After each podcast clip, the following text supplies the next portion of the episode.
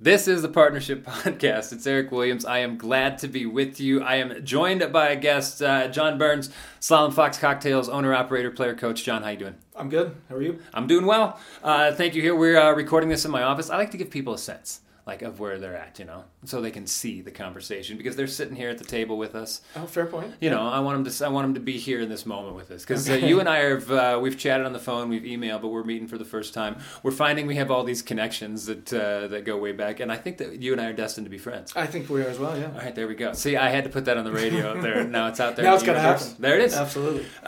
So talk to me about and if it's okay with you, I'm going to use you as a guinea pig right now. We are going to use you as an awesome test case. Because you bring so much to this conversation in the way that you started a small business, that you have a business in the Front Range that does a lot of business here in the mountains. So I think you bring a lot of unique perspectives to this conversation. So talk to me about the inception of Slalom Fox, if you will, and where the whole idea, where did the canned cocktail thing come from? Yeah, so this was probably 3 or 4 years ago, and it was kind of when all these things were beginning. It was after, probably well after the craft beer in a can thing happened, but it started with that kind of conversation, and we found there were so many other options. There was canned wine, all these things, and it sounds like such a simple concept, but there weren't that many of them out there. Yeah.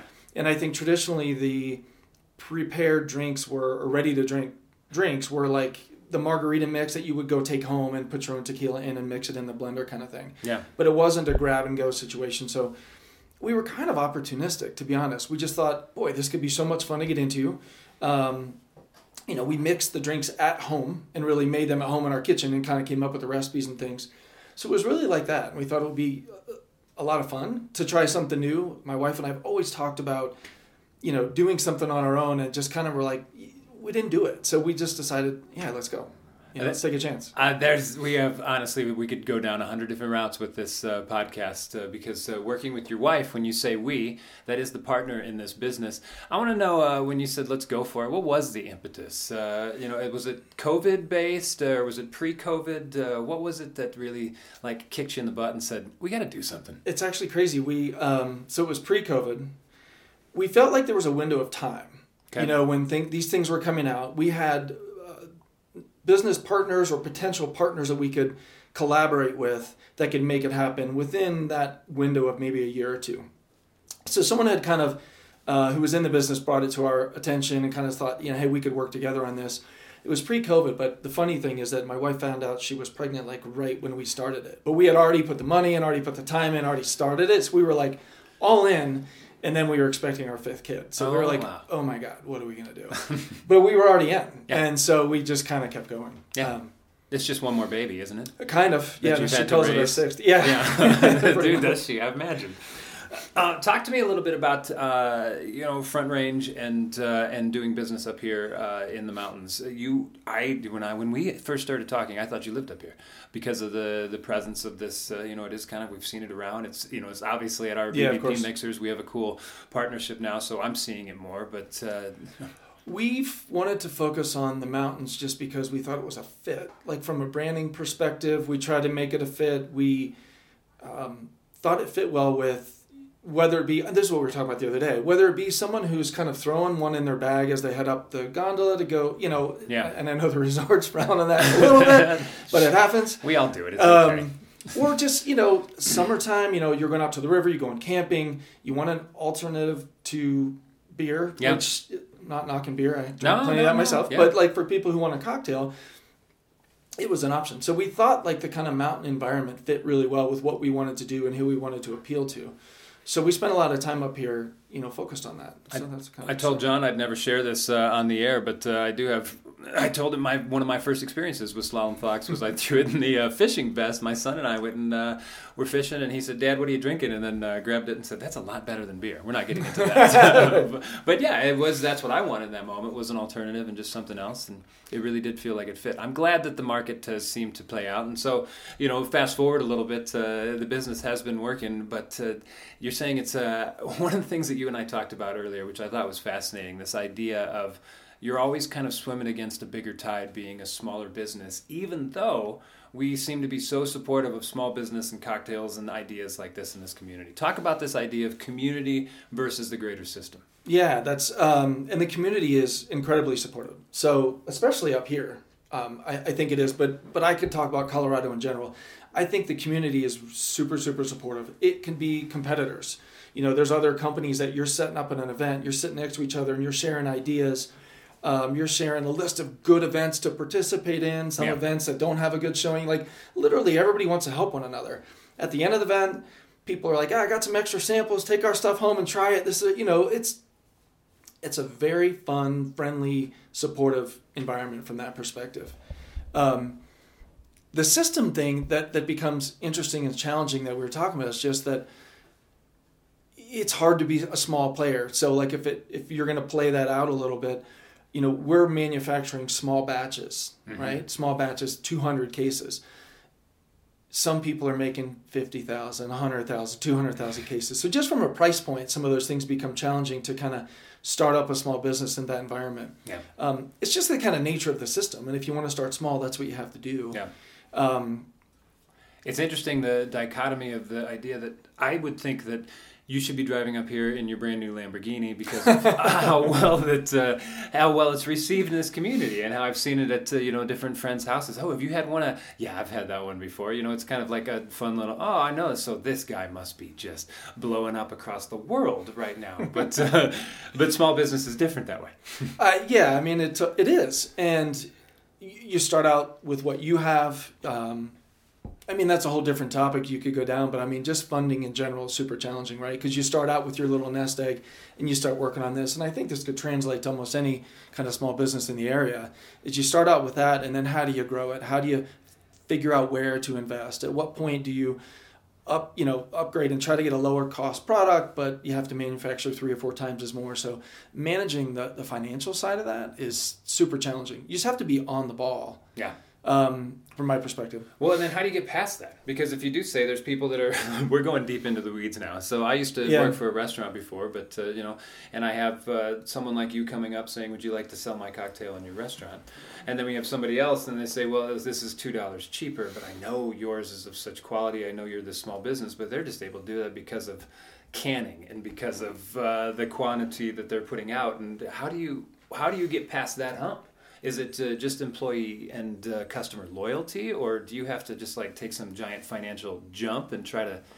I think it could be both. I mean, I think that's where the community comes back in, where you know that. I don't think I've heard this specifically from the locations that carry our stuff, but I'm sure there are plenty of them that are like, look, we know the brand, we know they're local, we know it's a small company, we want to support that. So we're going to put that on, either our Colorado only section, or we're definitely going to carry it, even though we may not be making as much money on this as other products are. Yeah. I think that's where those companies are super supportive, and it's helpful. But yeah, I mean, that is part of it. I mean, but of course there's, there's always that potential for that financial leap that you have to take too. It's a little bit of both. I mean, when you're running the business yourself, I mean, it's all a financial leap. Like we were saying, like at the beginning of the conversation, it was, we were all in. Yeah. And so you kind of take that leap from the start. And I think that's really what pushes people to start their own business and to try to create something. You know, it's not going to be perfect. And if you wait until the situation is perfect, I don't think you'll ever do it. Yeah. Because you'll never have all the money you need to do this, all the information you need to do that. I think it's just one of those things where you have to be passionate about it and let it roll. But know that it's somewhere within there's going to be a leap. And if you wait for every road to just get paved in front of you, then you'll just be waiting forever. I do. Because another thing that we were talking about, and then I was thinking about on the drive up today, was people. So one of the challenges that we've had was, if you think at some of these businesses, some of the people that I'll say rotate in and out of jobs, and I'll use like Vail Resorts as an example, awesome people that we've met, but someone that's working at one restaurant is trying to get promoted and move to the next restaurant. Oh yeah. I mean, it happens mid-season 3 times. Yeah, this is employee musical chairs. Right. Yeah. And so, you feel like you've created a great relationship with somebody, and then you go back in to kind of try to, hey, you're going to put these on the shelves, how are we going to handle this? And then, well, they're not here anymore, they're gone. Yeah. And so those challenges too, it's just, you always get a curveball. And the reason I brought that up is because I think from the start, I would have never known that when we started this. Yeah. You can't start something and think you're going to know everything. You're not going to have all those type of details. You kind of have to realize that you're going to learn on the fly. And like I said, you just have to go with it. I mean, you are. Who could have predicted that? Yeah. Well, maybe somebody could. I don't know. Yeah. It wasn't me. So when you come up and you have these relationships, or you have to restart these relationships, what are some of these techniques that you use, especially, with a hyper-local market? How do you come into some of these businesses? We always think that in this community, it's such a unique business community. You don't understand it unless you've been here. But obviously, you understand this from not an outsider perspective, but sure. a close enough perspective. One of the things that we've tried to do is tap into the consumer loyalty. So if we work an event, there's a lot of events that happen when it gets a little bit, when it's warm around and everything, and we'll have over by the amphitheater, there's the gardens there where there's tons of events outside. There's like a wine tasting event, there's some cocktail, beer events, those kind of things. Yeah. We try to tap into the people who come by and just tell us they love the product. Yeah. And just say, listen, this is one of those things that you can help support small businesses, whether it be our brand or the brewery right next to us. If you love it, wherever you shop, just go tell them. Let them know that you love the product and support it that way. Because a lot of these other businesses too, like pick one of the liquor stores or a hotel or somewhere, they want to carry products that people want to buy as well. Yeah. And so the more input they can get, the more successful their business is going to be. So we kind of lean on each other, I think, from that way. Yeah. Well, that's something I don't think I do often enough is, if I am checking out, is to tell them I really do like this one and make a point of, pointing that out. I try to do it when you get a really good server, a really good service, Totally. Hey, John did great today, Man, he was just great. You hired that guy, and make somebody's day in that way. But, yeah, I can make your day tangentially by providing that customer loyalty from up here. I think you could say that for anybody that's, at least in the business that we're in, anybody that is a brewery or cocktail or anything that's local like that, I think that goes a really long way. Yeah. And again, I do believe that it helps those businesses also make sure they're carrying products that people like. So it kind of supports them as well. So let's go back to your business just a little bit because I want to talk about the future. We've talked about where we are currently and how things are kind of working, but employees being obviously one of those always things that every industry struggles with is sure. Moment. But let's look to the future, gazing in that crystal ball. What's it look like down the line for you? How do you jump to that larger thing, or what do you see the future of Slalom Fox being? The big thing for us is we really are still focused on Colorado. We're only available in Colorado right now, and it feels like you want to go big and kind of be everywhere. But our goal is to really just establish ourselves as a Colorado brand right now. Yeah. So we're just trying to get better. We're hoping to come out with some new products and new flavors and those kind of things. So we're always kind of experimenting, whether it be in the kitchen or just looking at what's popular, and things change all the time as well. One season tequila's the big drink, yeah. Bourbon's the next big thing. So, kind of going with those times and also trying to stay ahead of that a little bit. But we're heavily focused on Colorado.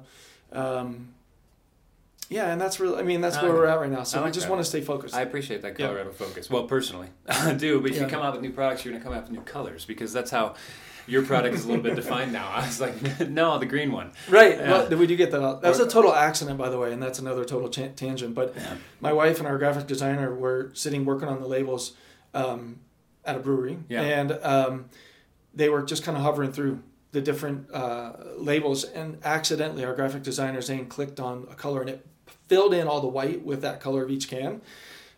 And Katie was just like, oh my God, we got to do that. So really that was a total accident. Yeah, I really do like the colors too. No, I appreciate it. Yeah, but it was a total accident. Those two came up with it. It's just weird how you stumble upon things. Well, it's like how you order a Kool-Aid, you don't order it by flavor. You order it by color. That's the way that I think of Slalom Fox. Let me hit you with one more question. It's just industry-based, because you and I both said that we are beer drinkers. So the idea of the craft beer bubble, right? There were so many craft breweries that started popping up in every different direction.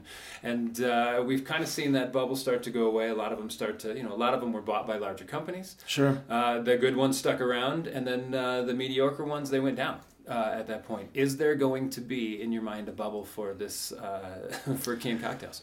Are we going to see a resurgence? Because it does feel like, there's a few more. I haven't seen that one. I bet, I can imagine you see a label or two, like, where did that come from? Yeah, no, that's totally true. So it's a weird combination of where this came from. So you have some companies who are distilleries And I think they were looking for an alternate revenue solution because, I don't know, maybe people aren't buying a bottle of XYZ spirit all the time. So they were like, boy, this might be something that we could get more repeat business from. Yeah. Utilize their spirits, maximize the investment they've already made in the company. So you have some companies like that. You have some like us who only went straight into craft cocktails.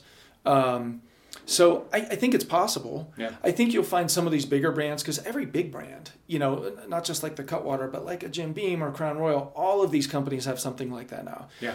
And so I wonder if some of them might contemplate, hey, this did or didn't work, and kind of go by the wayside.